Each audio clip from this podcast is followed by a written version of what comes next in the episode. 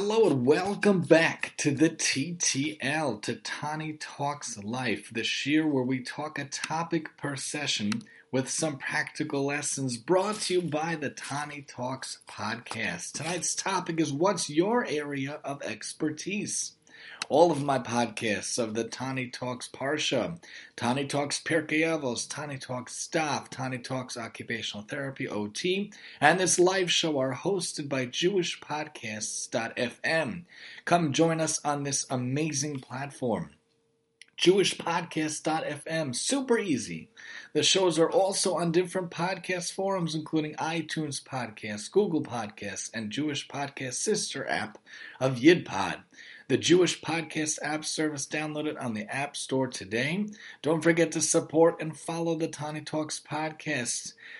Join us in the dream and the vision. The chessedfund.com, one S slash Tani Chesed Fund, two S slash the Tani Talks podcast. Donate. Help us grow the dream, grow bigger, better, and do more with your support and your help, hopefully aiming for being live on the radio one day.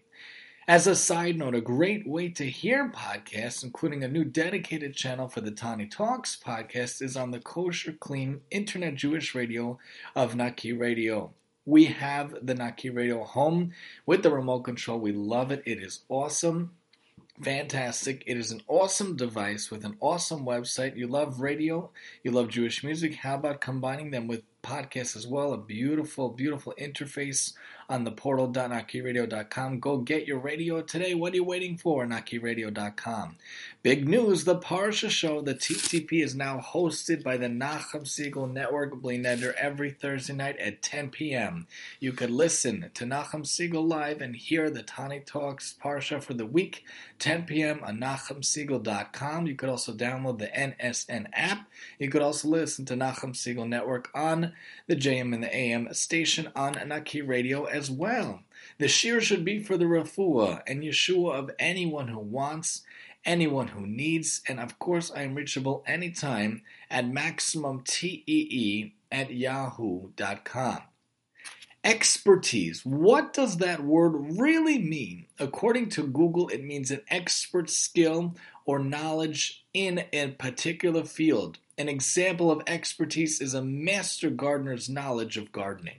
Expertise is often defined as elite, peak, or exceptionally high levels of performance on a particular task or within a given domain. One who achieves this status is called an expert, or some related terms, such as virtuoso, master, maven, prodigy, or genius. Do you know that he is a master, a virtuoso of the violin? Do you know he's a prodigy on the piano? Do you know he's a genius on the guitar? But the question is who is really an expert at anything? Who really has a handle on their field or their line of work? How does one go about even doing such things? As Pesach, Passover, is coming upon us very soon, we should think about how we became individuals with goals and ideas and mission with certain job proclivities and talents. When we left Mitzrayim, when we left Egypt, we went from a nation of slaves to a nation of individuals. Ravari explained in in my years in Israel that we actually left on different levels. We weren't just redeemed physically, but we also were taken out of the slave mentality. Psychologically, we also were taken out from an emotional standpoint. We're also taken out from an economic standpoint and a nation standpoint really corresponding to the four lashonot of Geula, the four aspects of redemption. We were enslaved in many aspects, four major aspects, and we were redeemed in four major aspects. So when we were free, we were taken out we went and we became a nation of individuals. Although the Levites, the Leviim, were around in Mitzrayim in Egypt, and there were the elders, the Zakanim, the leaders of the people, by and large, most were building and most were enslaved. Once we were freed by Hashem through all the manners that He brought us through, through His agents, then we were able to go about and accomplish things in our own ways through real freedom. When the Mishkan was being built in the desert, in the Midbar, Hashem tasked two kids, two young teenagers, with the goal in mind of making the Mishkan and making its different artifacts and its different vessels and its different items. Bitzalel ben Uri and Aholiav ben Achisamach were charged to make these items were charged to be in charge to be heading up the tasks. They were probably 13 at the time, but people don't think about that. They really weren't so old at the time, and they were the ones charged with being involved in the Mishkan, a great task, a tremendous task, but they were just kids in some level, but they were artisans. They were skilled individuals with expertise in this area. They were Chacham Lev. They had the knowledge of the heart, the knowledge of the skill, the knowledge in their mind. Throughout history, different people were needed in different roles. There's the Canaan in Egypt and the desert, the Sanhedrin sitting in the Beis Din, the Beis Din Hagadol, the shoemakers, the tanners, the water carriers, the builders, the charity collectors, the teachers. Everyone has their role. Everyone has their skills. But how do we go about looking at this area of life? How do we build skill and expertise in a certain area? It all takes practice, practice, practice, and more practice, like learning an instrument, like the guitar, such as the guitar which I proudly play, Baruch Hashem. Things in life take a lot of work and a lot of learning and a lot of patience. When studying for a degree, we need undergraduate coursework and we need graduate studies. When we train to be in different professions, often we need internships and volunteer experience. So, too, in anything in life, it takes work and a lot of practice. Find your mission and work at it. Do something you love. Work hard to fine tune your skill and your passion into something on an expert level. Sara Yoheved Rigler points out on Aish.com after six months of working for the company, it's time for your evaluation. You walk into the boardroom where three designer suit clad personnel managers are sitting behind a mahogany desk. The one on the left scans your file, looks up at you accusingly, and says, I see here that you did not report for work at 9 a.m. one time during this entire period. The woman in the middle shakes her head and remarks, This is a Fortune 500 company. Instead of a jacket and a tie, you report for work wearing jeans. The man on the right stares at the papers in his hand and says grimly, Our surveillance cameras show that you spend less than 10% of your working hours at your desk. The rest of the time you're walking around the building. The first evaluator shoots the question Do you have anything to say for yourself? Yes, you reply with confidence. I was hired as the night watchman. According to the great 16th century Kabbalistic master known as the Arizal, no one has ever or will ever come into this world with the exact same mission as yours. The light you are meant to shine into the world is yours alone, as individual as your fingerprint, as personal as your voice print. Your mission can be interpersonal, such as counseling couples with troubled marriages, lo aleinu, or scholarly, such as researching ancient Chinese culture or an expression of your talent, such as painting landscapes or playing the violin. It can be concrete, such as establishing a home for Alzheimer's patients, or abstract, such as manifesting in the world the divine attribute of truth or patience. It could be on a large scale, such as inaugurating the recycling system in your city, or on a small scale, such as caring for a child with a handicap with joy. You may have two, or at most three, different missions which can be consecutive after finishing one job, you start another, or simultaneous at the same time. Yet, even if there are 500 marriage counselors in your city, your particular approach and way of helping people is. And there is something special about your job, even if 500 other people have the same job. Not one of us can be replaced, ever. Imagine you're an undercover agent sent into Iran. You've had years of training, had two vital contacts in uh, Tehran, and are equipped with the latest high tech spy gadgetry. Only one thing is lacking. You have no idea what your mission is, what the goal of the stationing in Iran is. You're like shooting in the dark. Many of us go through life like that. We follow the route laid out by society, going to college, finding a job, getting married, raising a family, but with no clear sense of the mission entrusted to us. We are pulled in many different directions, feeling compromised in what we do and guilty for what we don't do. Identifying our mission is, according to Rabbi Aryeh Nivin, the first step in leading a life of vibrancy and joy. When you intersect with the, your life's purpose, he explains, you feel excitement. I can tell you when I started the podcast, I felt excitement, and even now, I feel excitement. Getting on Naki Radio, I felt a tremendous jolt of excitement. Getting on Nachum Segal Network for the Parsha Show, tremendous jolt of excitement. Being involved in my jobs, my, my extra job on the side, tremendous excitement. Being involved in different aspects of life, tremendous excitement. But if we don't have that excitement, we might not be fulfilling the life's purpose interjecting into our life. We might be missing that excitement. We might be lacking that excitement. We have to find the mission and has to coincide with your life's purpose. What are you going to do? What is your daled amos? What are you going to prepare for life? And we've talked about this before, but it always bears repeating again. Finding yourself and purpose gives major excitement. What is your plan for how you propose to use the life God gave you and God gives you? The CEO is not going to dole out a million dollar budget to an employee who doesn't have a carefully worked out proposal. We are used to praying for life, health, and livelihood as ends in themselves. In the divine accounting, however, of life, health, and livelihood are simply the tools, the high tech spy gadgetry that will enable you to accomplish your mission. Rabbi Nivin offers two methods for discovering your mission. Ask yourself and write it down. What were the five or ten most pleasurable moments in my entire life?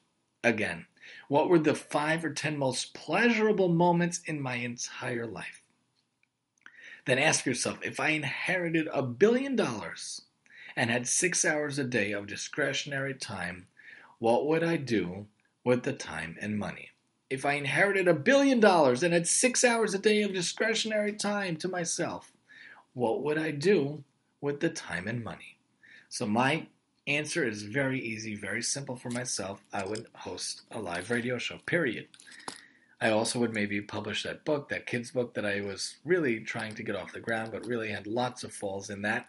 But what were the five or ten most pleasurable moments in your life? Being on the radio in college was fantastic, and podcasting is fantastic, but live radio for me is like Min Hashamayim, Lahavdil, Lahavdil. So if I had the billion dollars, I had the six hours a day, you betcha, I would probably do that. But not everybody can answer these two questions, and not everybody is in the frame of mind and in the pro- proper aspect of their life to answer this question because many people are using wrong skills in wrong areas with wrong expertise. Some people don't know what they should be doing in life and not asking themselves this question. The most pleasurable moments in your life, if you had the billion dollars and the time in the day, what would you do? When answering the first question about the most pleasurable moments in your life. Eliminate the universal transcendent, transcendent, transcendent moments, excuse me, such as witnessing the beauty of nature or listening to music. Your mission, of course, may have to do with nature or music, but on a much more individual level than the high all people feel when they see the Grand Canyon. Although your mission may require hard work or genuine sacrifice, when you're engaged in your life's mission, you experience, as Rabbi Nivin puts it, this feels so good that I could do it all day long. Do you really feel like that in the law firm? Do you really feel like that in the accounting firm? Do you really feel like that sitting crunching numbers in the middle of tax season? You could do this all day long. Granted, there are people that do feel that, and that could definitely be their mission. But many of us can't answer that question. Can you feel like this is so good that you could do it all day long? For me, for podcasting, for radio, yes, I could do it all day long happily.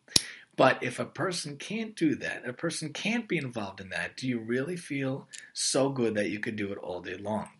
Remembering Rabbi Nivin's advice, the author suggests take a half hour twice a week and sit down with a pen and paper and just start brainstorming. Write down whatever comes to your mind, what the first steps would be, and what you would want it to look like in the end, and ask the Almighty, ask Hashem for help in making it happen. If you're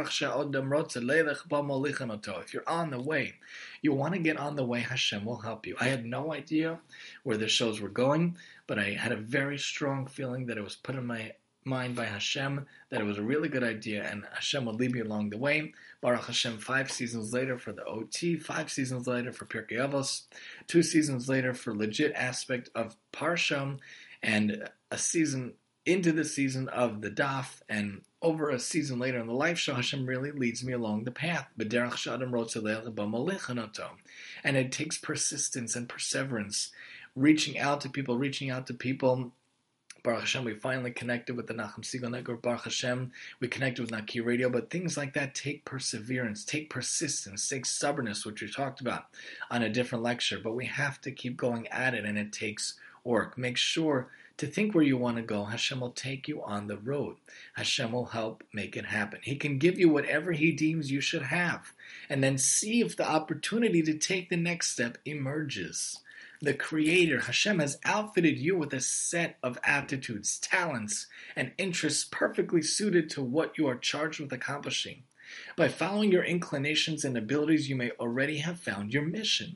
Sometimes your mission is deposited in the lap. The National Tay-Sachs Association, for example, was founded by the parents of children suffering from Tay-Sachs, lo aleinu. The parents' daunting challenge metamorphosed into their life's mission. If your mission is not yet clear to you, take as many months as you need. Take a half hour between now all the way till Rosh Hashanah and reflect on the question what do I really want to do with my life? Again, what do I really want to do with my life? Do you really want to sit and crunch numbers all day? Do you really want to sit behind a booth as a bank teller all day? Do you really want to be a toll collector your whole life? What do you really want to do with your life? Perhaps you work full time full time developing software for Microsoft, but you've always felt a tug to write a book about social media addiction. Perhaps your greatest pleasure is tending your vegetable garden in suburban Detroit, but you've always dreamed of living on an agricultural settlement in Israel. Such inner urges may be whisperings from God, hints from God the secret message from headquarters disclosing your true mission. Clarity about your mission dissipate, dis, dissipates guilt for all the worthy endeavors you're not engaged in. Once you realize you're in this world to develop a new healing modality for autism, you won't feel guilty you're not volunteering for the local soup kitchen or marching on the UN to protest anti Israel discrimination. Everyone has their purpose and their calling, everyone has their expertise. Knowing your individual mission validates your life and releases you from the pernicious habit of comparing yourself to others. Jonas Salk's mark on the world may seem as deep as a crater while one's taking care of their handicapped brother may seem like a fingernail impression, but from a spiritual perspective, the light that one is shining into the world is exactly the light he came here to radiate. Another point to think about is that fulfilling your individual life's mission does not exempt you from global missions and global responsibilities, such as supporting your family or raising your children. Starting an outreach center for the elderly may have to wait until your children are grown. Writing that book on social media addiction may have to be tucked into your few spare hours after your full time job, after your kids are sleeping. Don't worry, the God who assigned you your mission will make sure you have everything you need, including time now or later to fulfill it.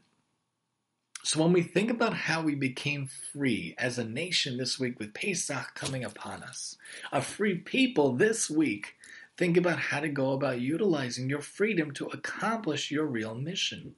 Utilizing your freedom to accomplish how to be an expert in your mission in what you're supposed to do in life and understand that real chayrut, real freedom to accomplish real work in this world, and real sanctifying God's name in the best and most expert way you can is what we're really here to do in this life.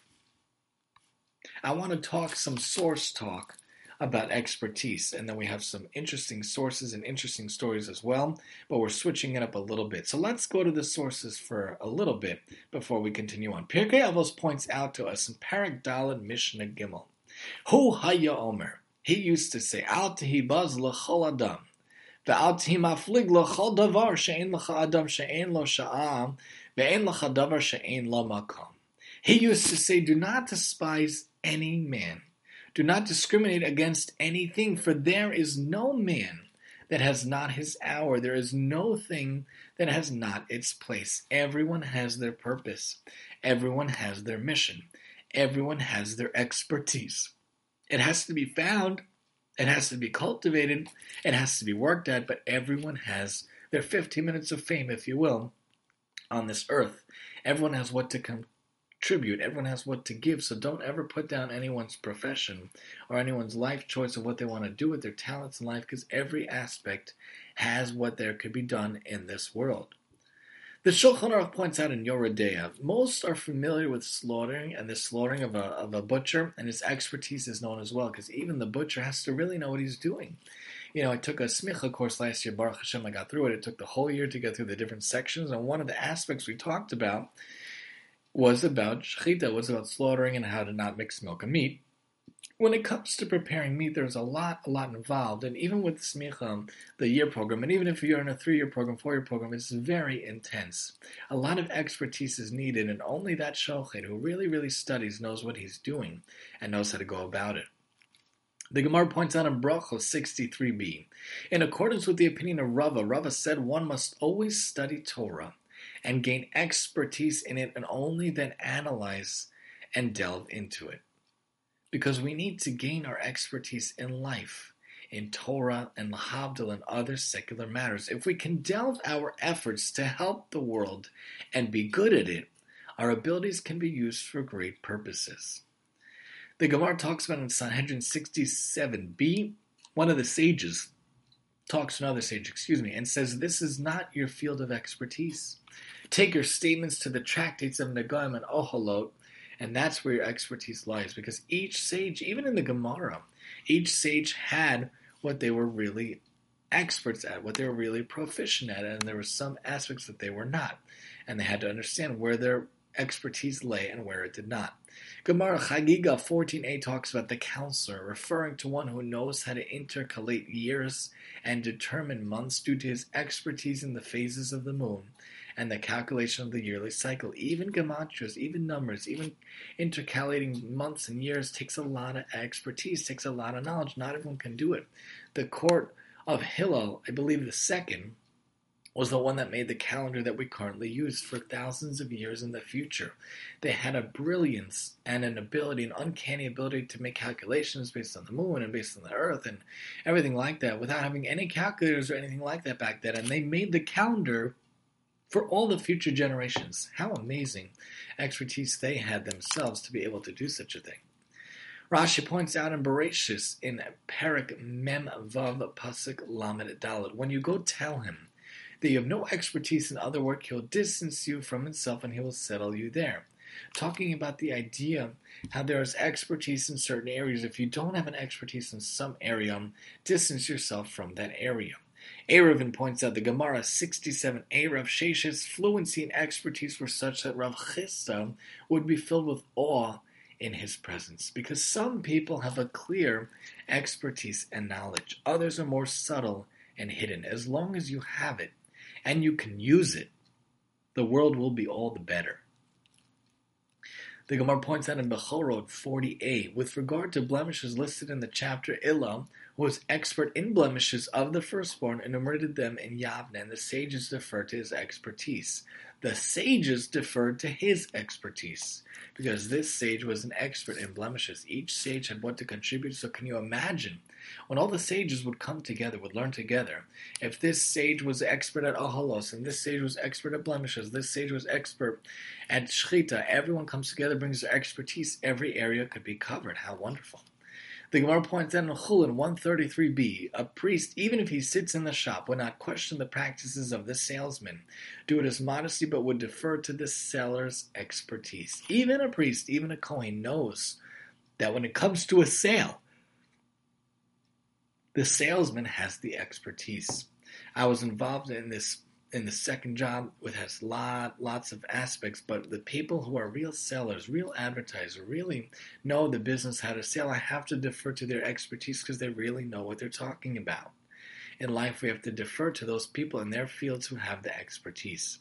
Gemara points out in Sanhedrin 5b he had a high level of practical expertise in the matter, not just to have the expertise, but to have it in a practical manner in the field. That's the idea of fieldwork in different professions to give real hands-on experience for expertise. Gemara points on Gittin 66b.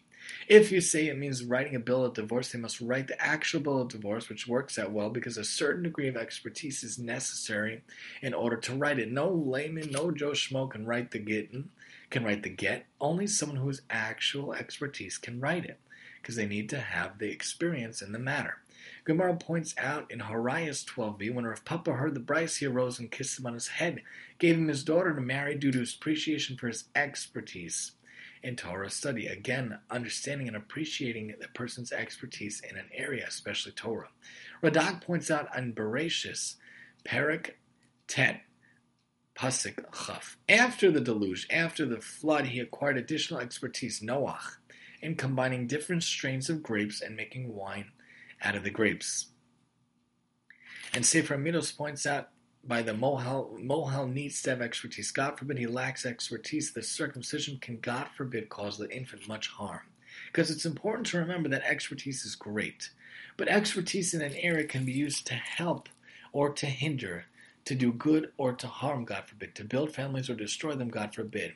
Noah had an expertise, but he used it for grapes, he used it for the vintner, for the vineyard, and what happened? He became drunk, and his children, according to the commentators, were not involved in nice things with him. Let's put it at that. Because you have to use your expertise in a good area to do good, to help others, to sanctify God's name. So if you're a vintner, Use it to produce beautiful wine that could be used at the Seder, that could be used at the Purim Seudah only. Don't use it to get drunk on the first thing you do after the flood. Don't use it in the wrong way. You could be a wonderful surgeon, but if you don't have expertise as a mohel, don't be a mohel. Use it in the right way. Sanctify the world. Sanctify God's name. Do good in the world. The Sipurim Ma'asiyot points out that the simple man learned shoemaking. Since he was a simple person, he had to study the trade a great deal until he got it. Even then, he did not have complete expertise in the craft. Even a shoemaker has to study the craft, has to learn the craft, probably has to be an apprenticeship in the craft to really learn the expertise. Rabbeinu or Bachaya points out in Vayikra, Moshe had already acquired expertise in the procedure of putting up and taking down the Mishkan, be involved for seven days, and then Aharon took over on day eight. Having performed it for seven days, Moshe got major expertise, but it took seven days till it was really expertise to train it over and to give it over to Aharon. Rav Moshe points out in his response in the care of the critically ill in the Igros Moshe Choshen Mishpat, with full cognizance that every invasive treatment involves great dangers, the expertise of a well trained surgeon should provide the confidence needed to undertake the recommended surgery. Understanding that they have to have the right expertise. The Akedas Yitzchak points out, in spite of visible symptoms of psychological illness, the doctor undertakes to cure some, and same requires even more expertise than the one who cures physical ills, because a psychologist, psychiatrist has to see things inside, has to see things in the mind. It takes a different type of expertise to be a therapist than to be someone who is a doctor treating physical maladies. Contemporary halachic problems point out that the physician, by virtue of his training and professional expertise, is uniquely qualified to perform such services in situations which require medical attention. And the Sifsei Chachamim point out that the urging is a result of special expertise needed to harvest olives from the olive treetop branches to crush them in a mortar so there'd be no sediment. Not just me or any Joe can make olive oil. You have to know what you're doing. I don't want there to be sediment in the olive oil. I don't want there to be pieces. But someone who really works at it was involved for years. They know how to do it down to a fine olive, down to a fine degree to make the most beautiful olive oil possible. Expertise oftentimes takes a lot of work, a lot of practice, a lot of patience. If you have a field to go into or a talent that really calls to you, really sparks a passion of yours, make sure to persevere and keep at it, as it might take time to master it.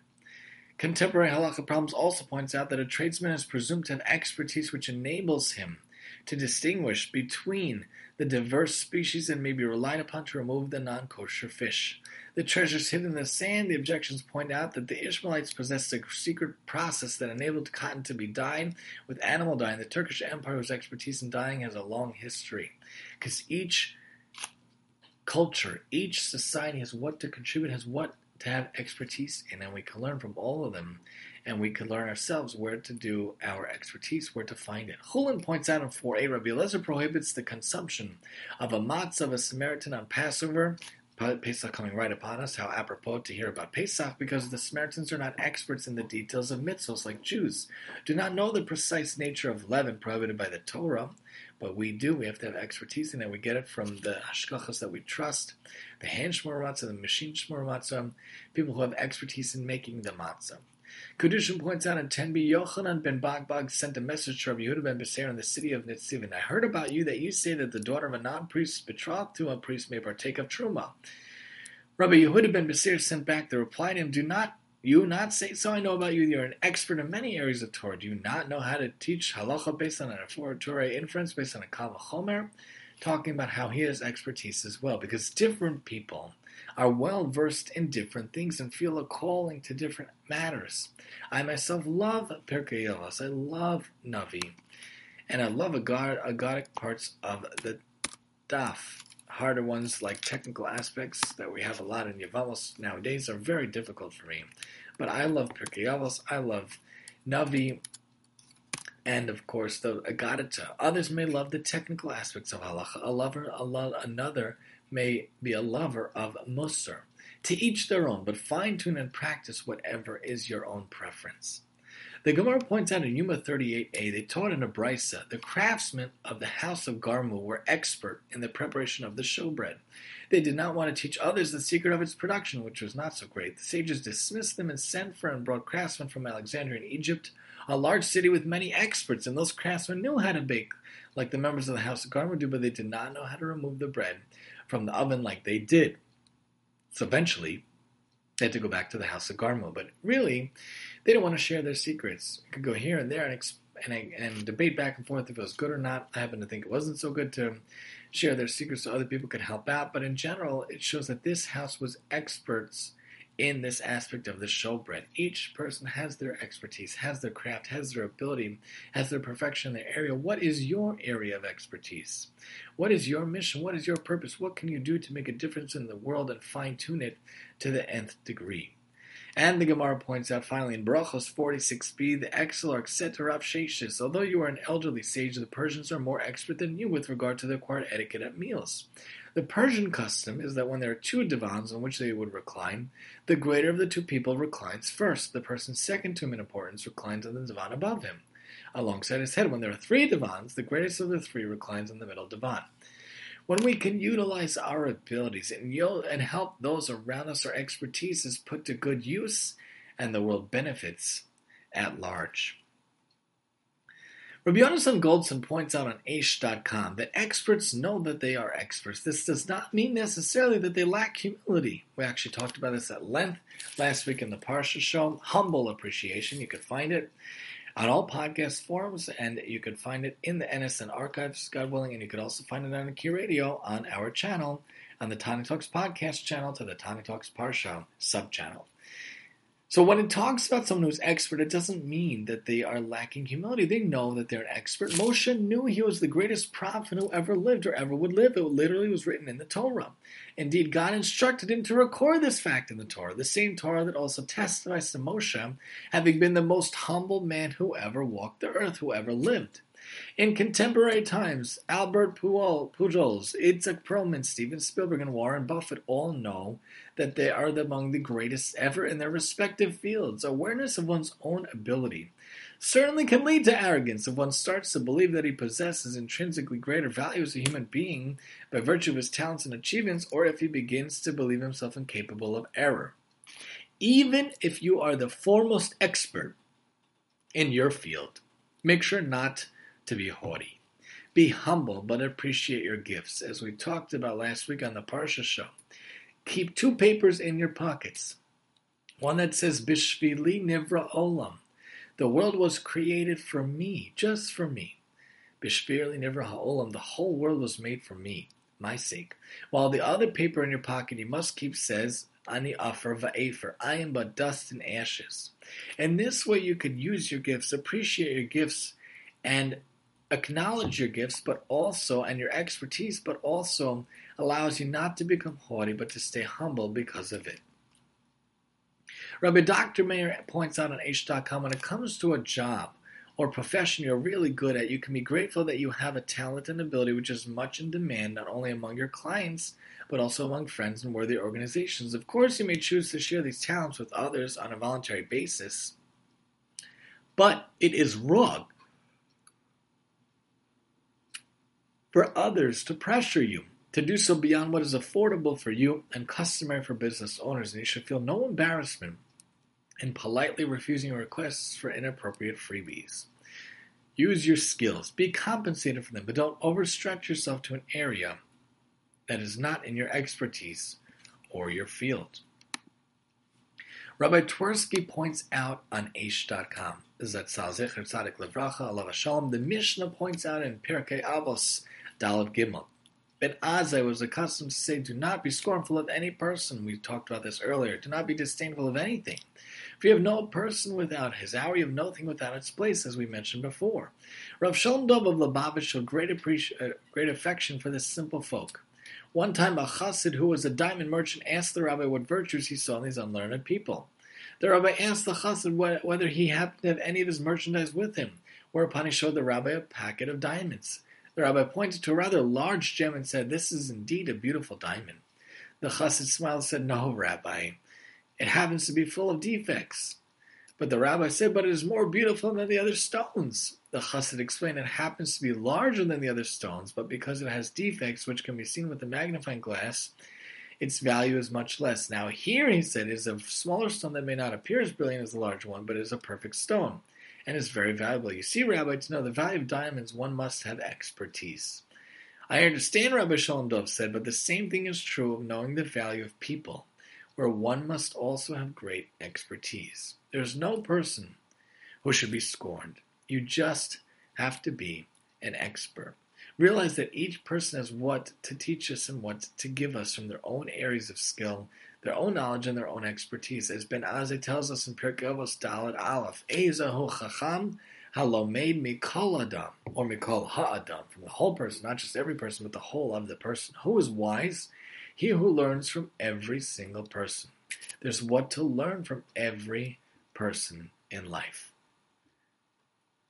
Lifnei Iver also has an idea of not putting a stumbling block in front of someone else. When we think about how you shouldn't put a block in front of a blind person, person who can't see because they'll stumble over, but it doesn't just literally mean a block by the person who can't see. It means don't give bad advice or advice in an area that you know nothing about.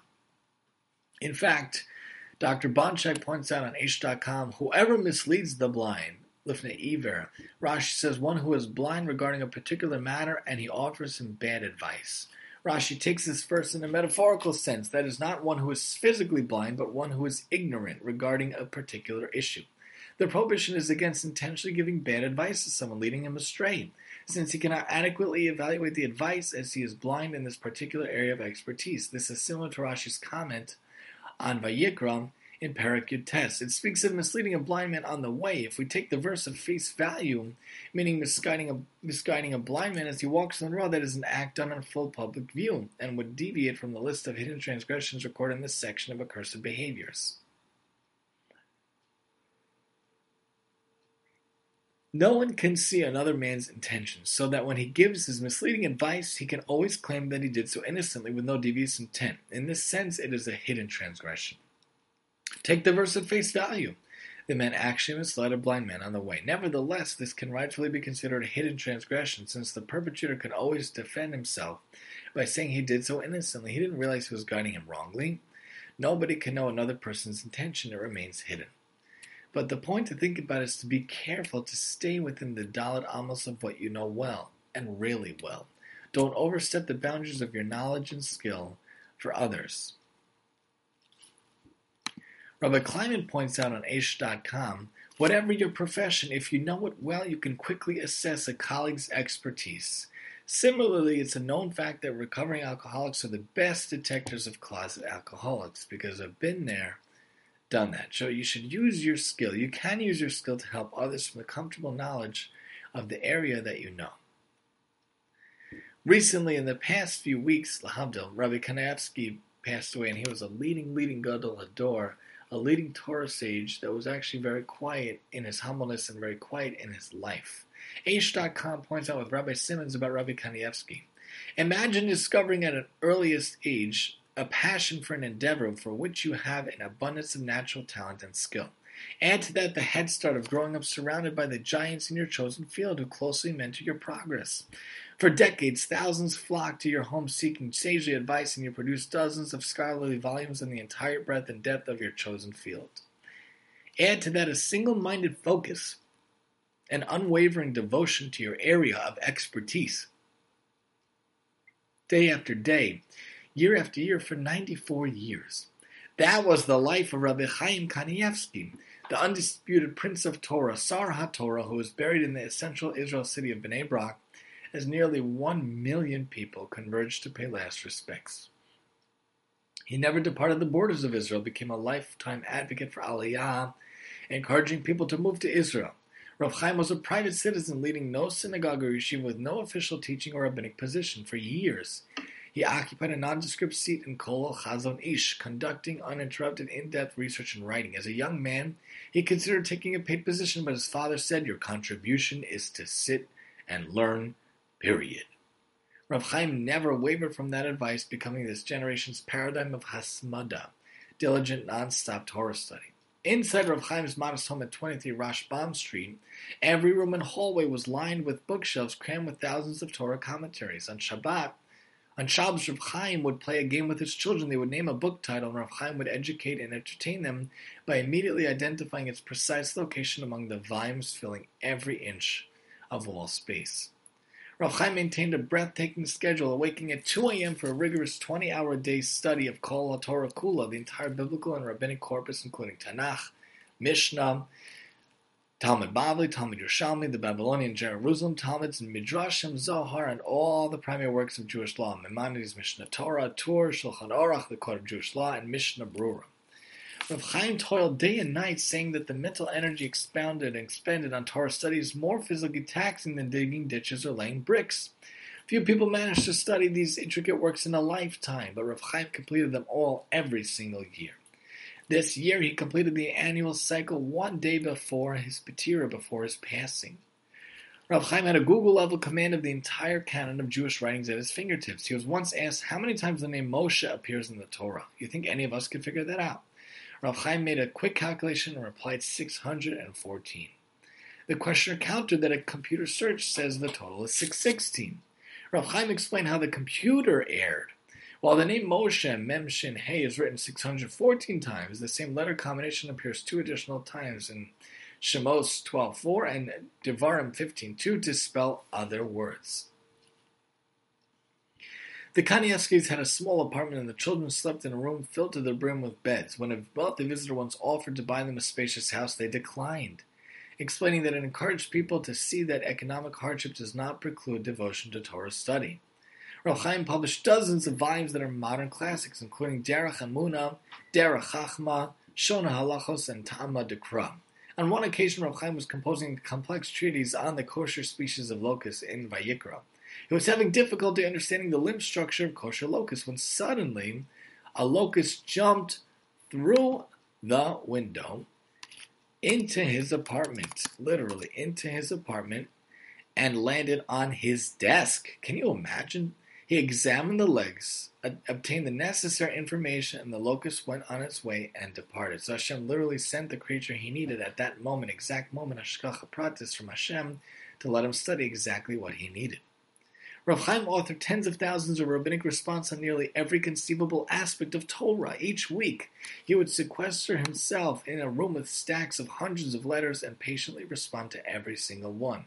Due to the sheer volume and to maximize his time, Rav Chaim's responses were record-breaking brief, often limited to one word in microscopic letters, occasionally adding a reference to the Jewish codes. Rav Chaim made an art out of brevity to save precious seconds. When delivering words of encouragement, he invented the word buha, an acronym for blessings and success, bracha ve'aslacha, buha. As the world's most learned sage, Rav Chaim has insight into every possible dilemma, personal, communal, and global. Despite his reluctance to take a position of public leadership, tens of thousands of people from around the world, politicians, business people, educators, and foreign dignitaries flock to consult with Rav Chaim. Serving as sandak is considered a merit for becoming wealthy, and someone once asked Rav Chaim, if you serve so often as sandak, why aren't you wealthy? He replied that wealth, quote unquote, is not limited to money, and quoted his father that wealth is attained by publishing Torah commentaries, and he got and he published many, many, many. So really, he was very spiritually wealthy. Rav Chaim added his own opinion that grandchildren are a source of tremendous wealth. What a beautiful example! A beautiful example of real expertise, real knowledge in Torah and Torah matters. Halavai, we should all have an iota of experience and expertise in any small area of Torah, and any small area of Torah matters. Aish.com points out with Rabbi Meir, someone who has expertise should be extra careful to present his or her service without revealing any tricks of the trade. Even giving gifts can be seen as a talent, and one can have a knack or expertise for it. Aish.com points out giving gifts is a wonderful way to express gratitude. When you give someone a gift, think about what this person would actually appreciate. What does this person need? What would this person like to have, even if he doesn't actually feel a need for it now? When you see an item you feel would be great to give someone as a gift, ask yourself, who am I grateful to that would appreciate this as a gift? That would appreciate this as a gift. Books are a great gratitude gifts. A book can be read over and over and over again, and even when it's read only once, the book on the bookshelf is a frequent reminder that you are grateful.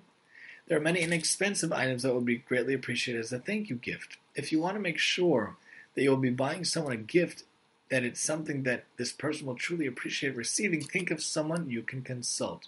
You might ask someone to ask for you, is there something that you probably would not buy for yourself but would appreciate someone buying for you as a gift.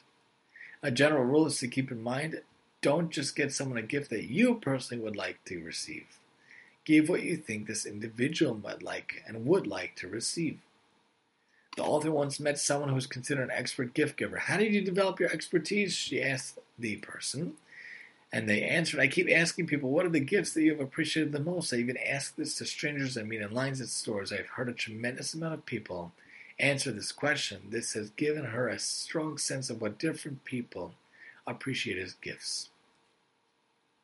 So expertise can be seen in any area and in any way. Just use it for Torah, for mitzvahs, for good. Rabbi Gevin points out on Aish.com why is the Torah called a song? Rabbi Yitzchak Herzog gives a novel explanation. In virtually all fields of Torah of study, not Torah but in all fields of regular study, a person who is uninitiated in that discipline does not derive any pleasure from hearing a theory or an insight concerning that field of study. For example, a physicist will derive great pleasure from hearing a novel interpretation or insight into the field of physics, since it is his field of expertise. However, someone who has no significant knowledge of physics will be totally unmoved by the very same insight. This concept applies to many other fields. However, an exception to this concept is found in music, for music can be appreciated on many levels. As Rabbi Yisachar explains, when Beethoven's Fifth Symphony is played, regardless of whether one is a concert master or a plain simple person, there is something one can get out of it. Music is something that everyone on his or her own level can enjoy. Everyone can relate to music. Rabbi Herzog says this is why the Torah is called a shira, a song. Everyone on his level can appreciate the Torah. On the one hand, a great Torah scholar can learn the opening verse in the Torah, Bereshis bara Elokim, in the beginning God created, and see great wisdom therein. Indeed, one of the greatest scholars of all time, the Vilna Gaon, only learned Chumash at the end of his life because he could use his vast knowledge of the oral law and mysticism and see it all ex- exalted words in the Torah. Yet, on the other hand, one can be a five-year-old child just beginning to read and learn the very same words, Bereshis bara Elokim, and also gain something from it. Every person on his own level can have an appreciation for Torah. Therefore, the verse aptly refers to Torah when it says, And now write for yourself this song, Kis v'lachem et ashira hazos. Write this as a song. However, it seems an additional point needs to be made with regard to the idea that any person on any level can relate to the Torah. Returning to the analogy of music, even though it is true that a simple person can enjoy Beethoven's Fifth Symphony, it is also true that a concert master will appreciate on a far higher and a more sophisticated level, noting the numerous details that make it such an admired piece of music. Same applies to the Torah Lahavdil. A child can enjoy learning Bereshit Bar but a more mature person can appreciate it far more, and a Torah scholar can appreciate it on a whole different level. As a person grows up, he is responsible to develop his understanding of the Torah as his comprehension and knowledge increase. This idea should apply to all facets of Torah, such as Gemara, Chumash, Jewish thought, and the like. Unfortunately, it is not uncommon that a person who grows exponentially in his approach to Gemara learning does not make anything like the same progress in the realm of Chumash and Jewish thought. A person can be learning Gemara in depth with all the complex commentators, yet he does not advance at all from the understanding of Chumash that he developed as a young child in school.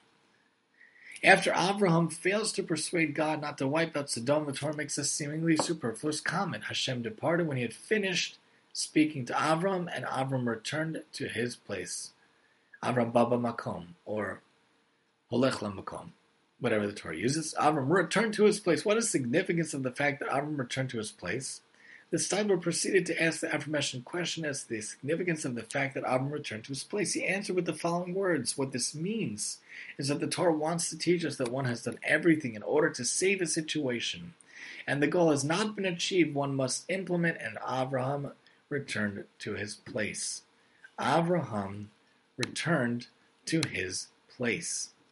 One has to go back and resume the activity that one is obligated to engage in, continuing as though nothing untoward has happened. Under no circumstances whatsoever does lack of success justify a person giving away, giving way, and being unable to carry on this holy work.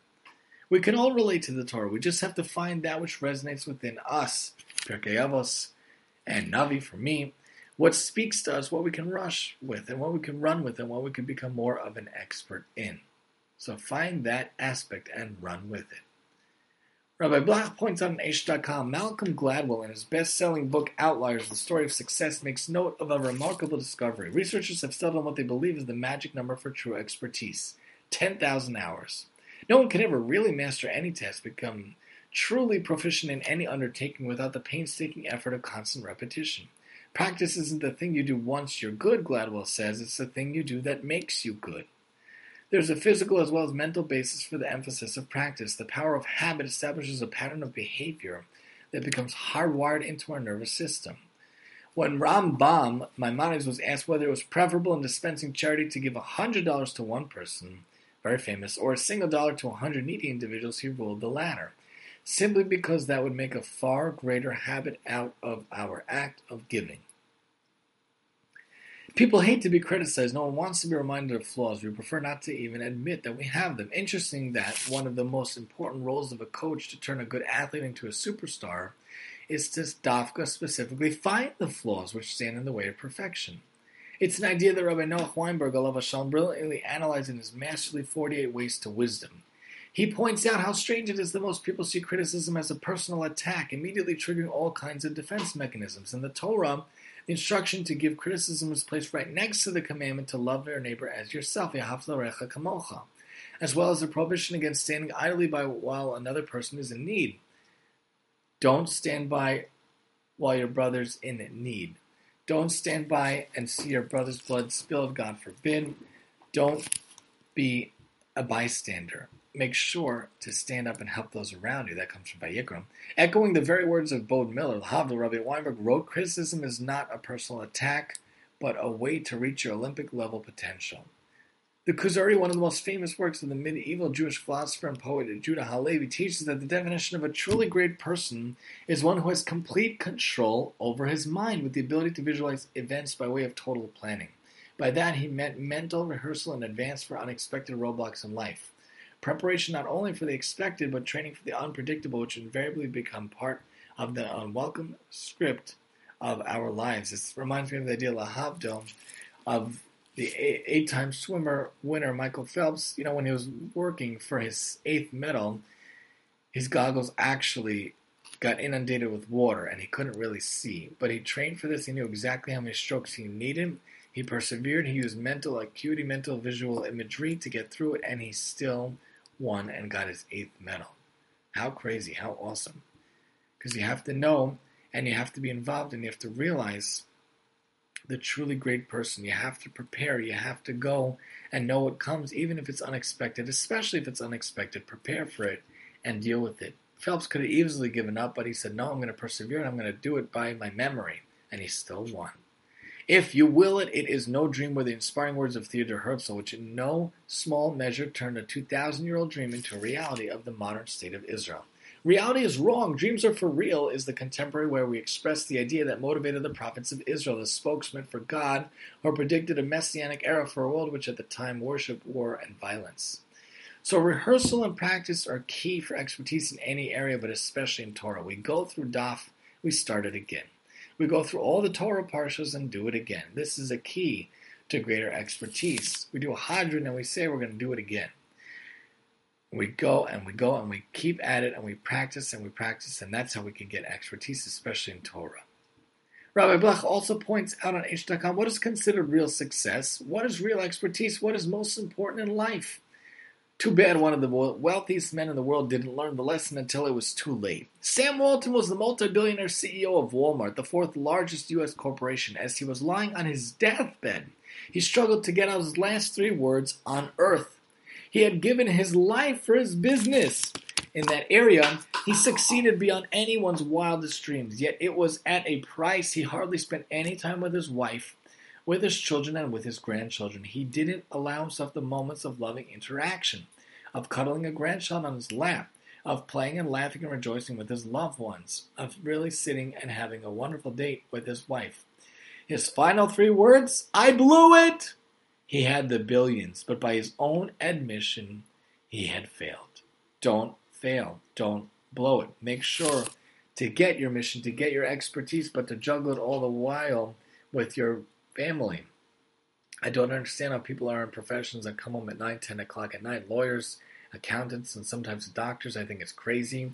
I would much rather take a field, take a position, which I did, as an OT working for the city with wonderful, beautiful hours because you cannot make up those hours with your wife and kids. No one ever looks back and said, you know, I wish I took a job that made much more money. People always regret saying, I wish I spent more time with my wife, with my kids. I wish I was able to be involved in more things, and instead of chasing the rat race of money, materialism doesn't come with you. Nothing comes with you. What stays with you are the memories, the happiness, the Torah, the tzedakah, the chesed that you do. So I'm happy to leave the house at 7 and come back by 4. I love that it's a seven hour workday and the hours of, of commuting. If I could cut it down even more, that would be great. But it can't be that I come home at 8, 9, 10 o'clock at night. That's crazy. And then I leave at 6, 7, 8 in the morning. That's crazy.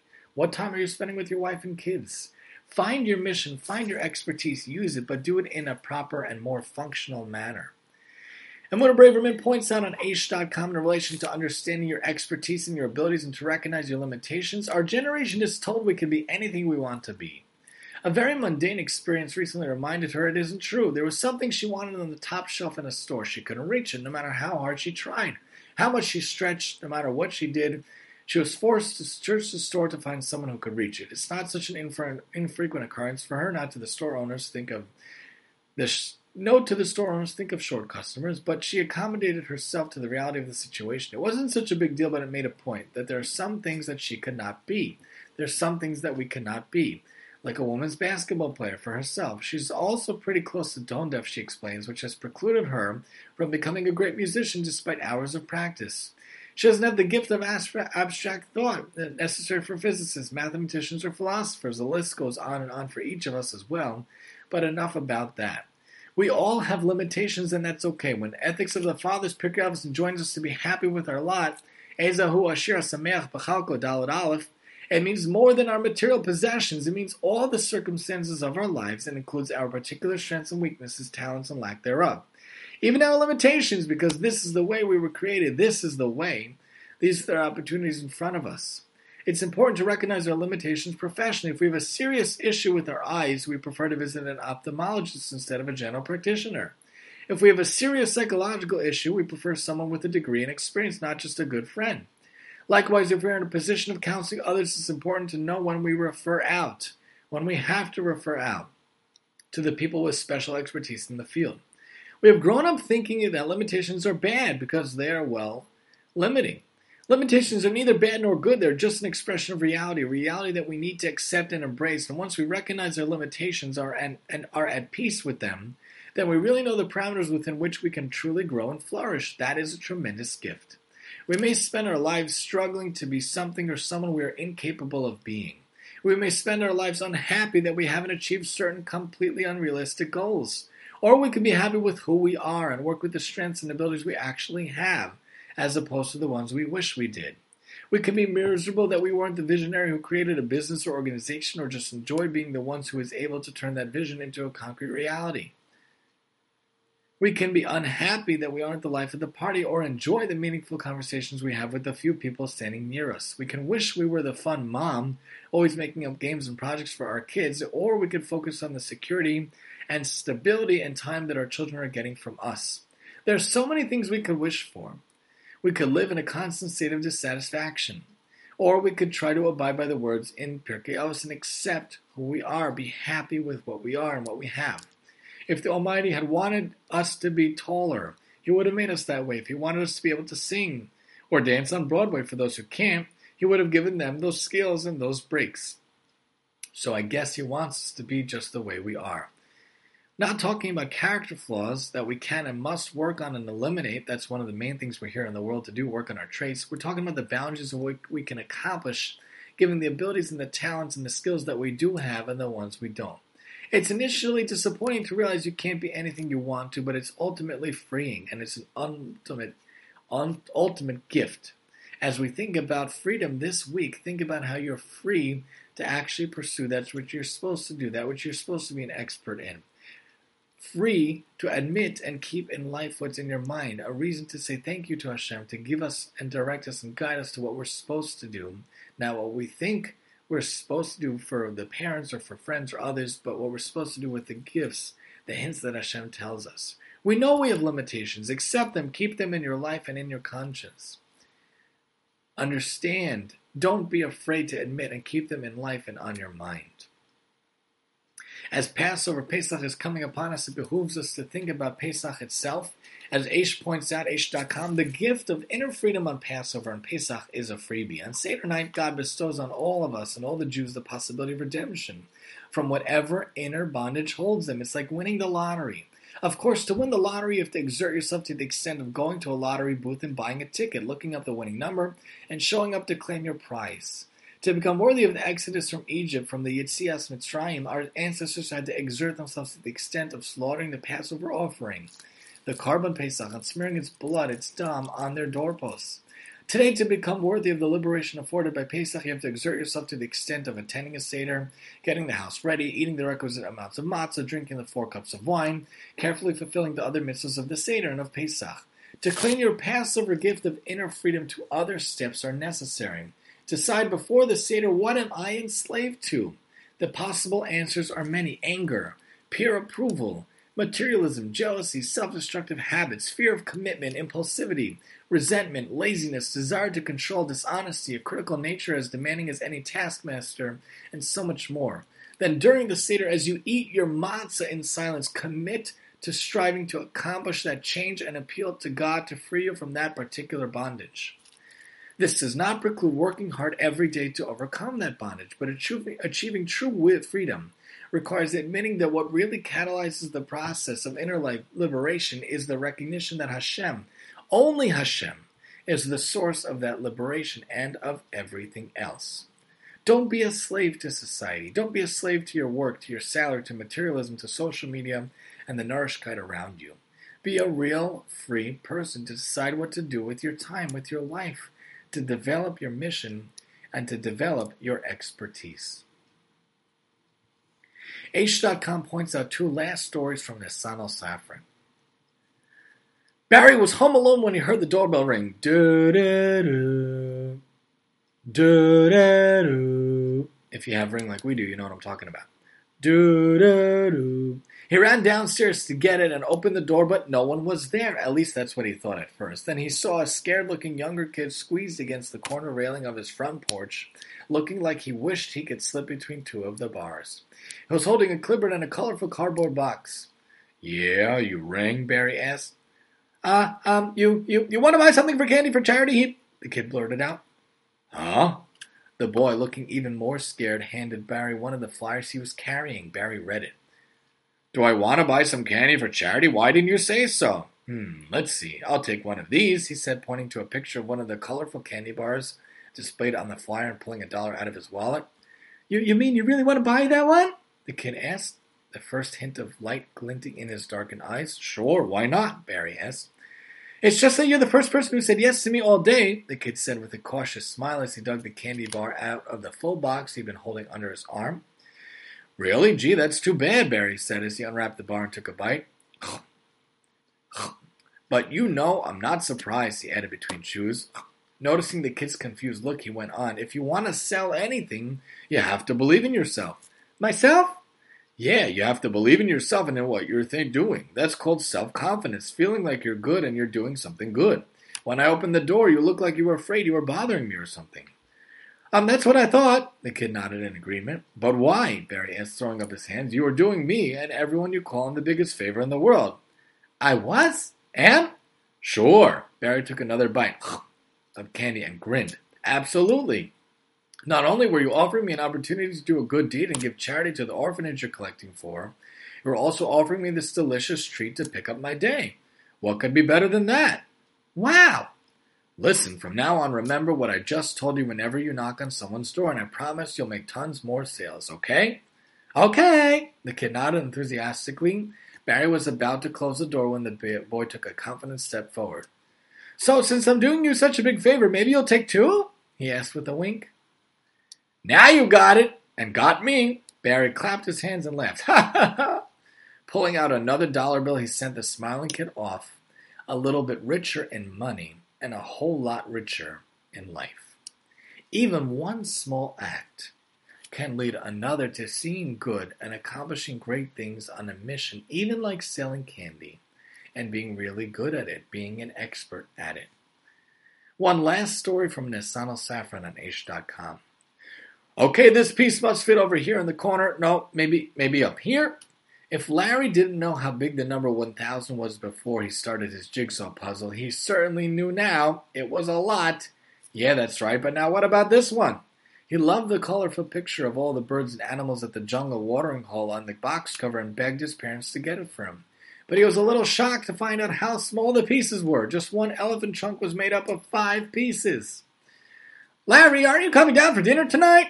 Yeah, okay, Mom, just working on my puzzle.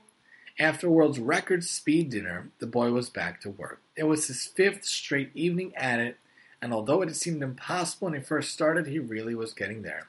Let's see, this pink piece must be part of the flamingo's wing. Wait, no, it's the lion's mouth. Now this one's part of the sky. No, maybe the water. In fact, Larry couldn't remember ever trying so hard at anything. Unlike his brainy brother, for him, schoolwork seemed to go in one side of his brain and out the other, and he'd come to the conclusion a long time ago that for him, unlike his athletic sister, sports was something you watched. But this was fun, challenging, and best of all, he was slowly but surely succeeding. Too bad it was just a dumb puzzle and not something worthwhile. Wow, it's really getting late, Larry thought as he looked at the puzzle, which by now took up nearly his whole desk, but there was so little left to do. If he could just hang on a little longer. Okay, this piece goes here, and this one here. Finished! Exhausted, Larry's head hardly hit the pillow, and he was fast asleep. He got home from school the next day and went up to his room. Why did something look different? Then he noticed his puzzle. It was gone! Larry desperately searched his room. How could a thousand piece puzzle disappear into thin air? Maybe his mom or the housekeeper had just broken it apart while cleaning his room? He struggled. Why shouldn't they? It was just a dumb puzzle. He shrugged. he shuffled down to the kitchen to get a snack. Hi, Larry. Did you notice anything new around here? His mom asked, smiling. Oh, you mean in my room? No, in the den. Now she was smiling more.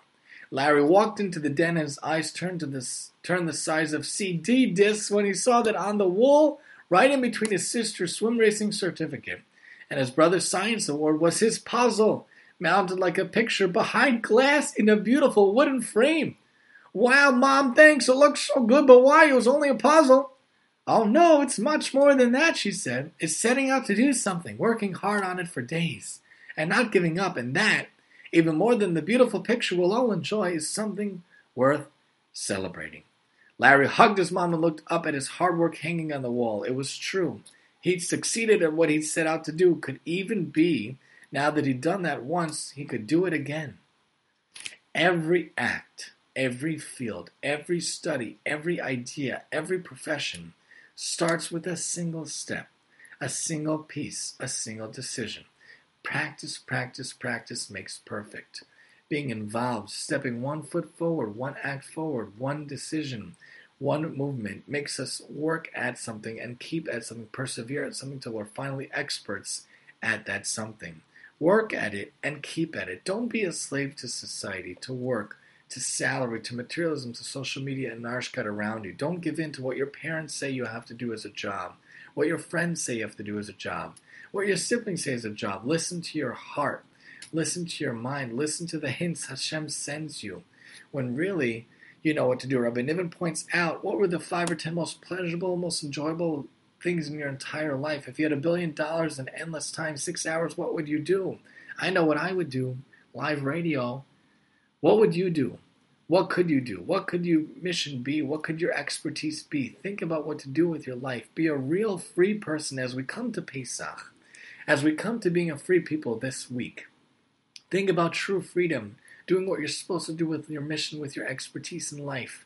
Be a real free person. Zaman Chayrutenu, as we're a free nation, coming to the holiday about freedom. Be that free person to decide what to do with your time, what to do with your life what to do to develop your mission, to, to do to develop your expertise. What do you love? What is your passion? What could you do? If you didn't worry about time, you didn't worry about money. If you love trains, why are you in a bank? If you love the zoo, why are you working in a Taco Bell or the kosher version, kosher delight or chickies? What are you doing with your life? Be that free person to do what you want, what you can with your life. Have that mission. Have that extra expertise. Do good. Be good do good at it, be good at it, make the world a better place. If everybody could follow that mold, if everybody could be involved in following what they're supposed to do, having the proper expertise, contributing everything they could do, maybe we could finally be Zoche to have Mashiach come and Eliyahu come, and maybe we could finally have that redemption speedily in our days, and may that day be Pesach, and may it be today, this year, and so may it be its will from Hashem.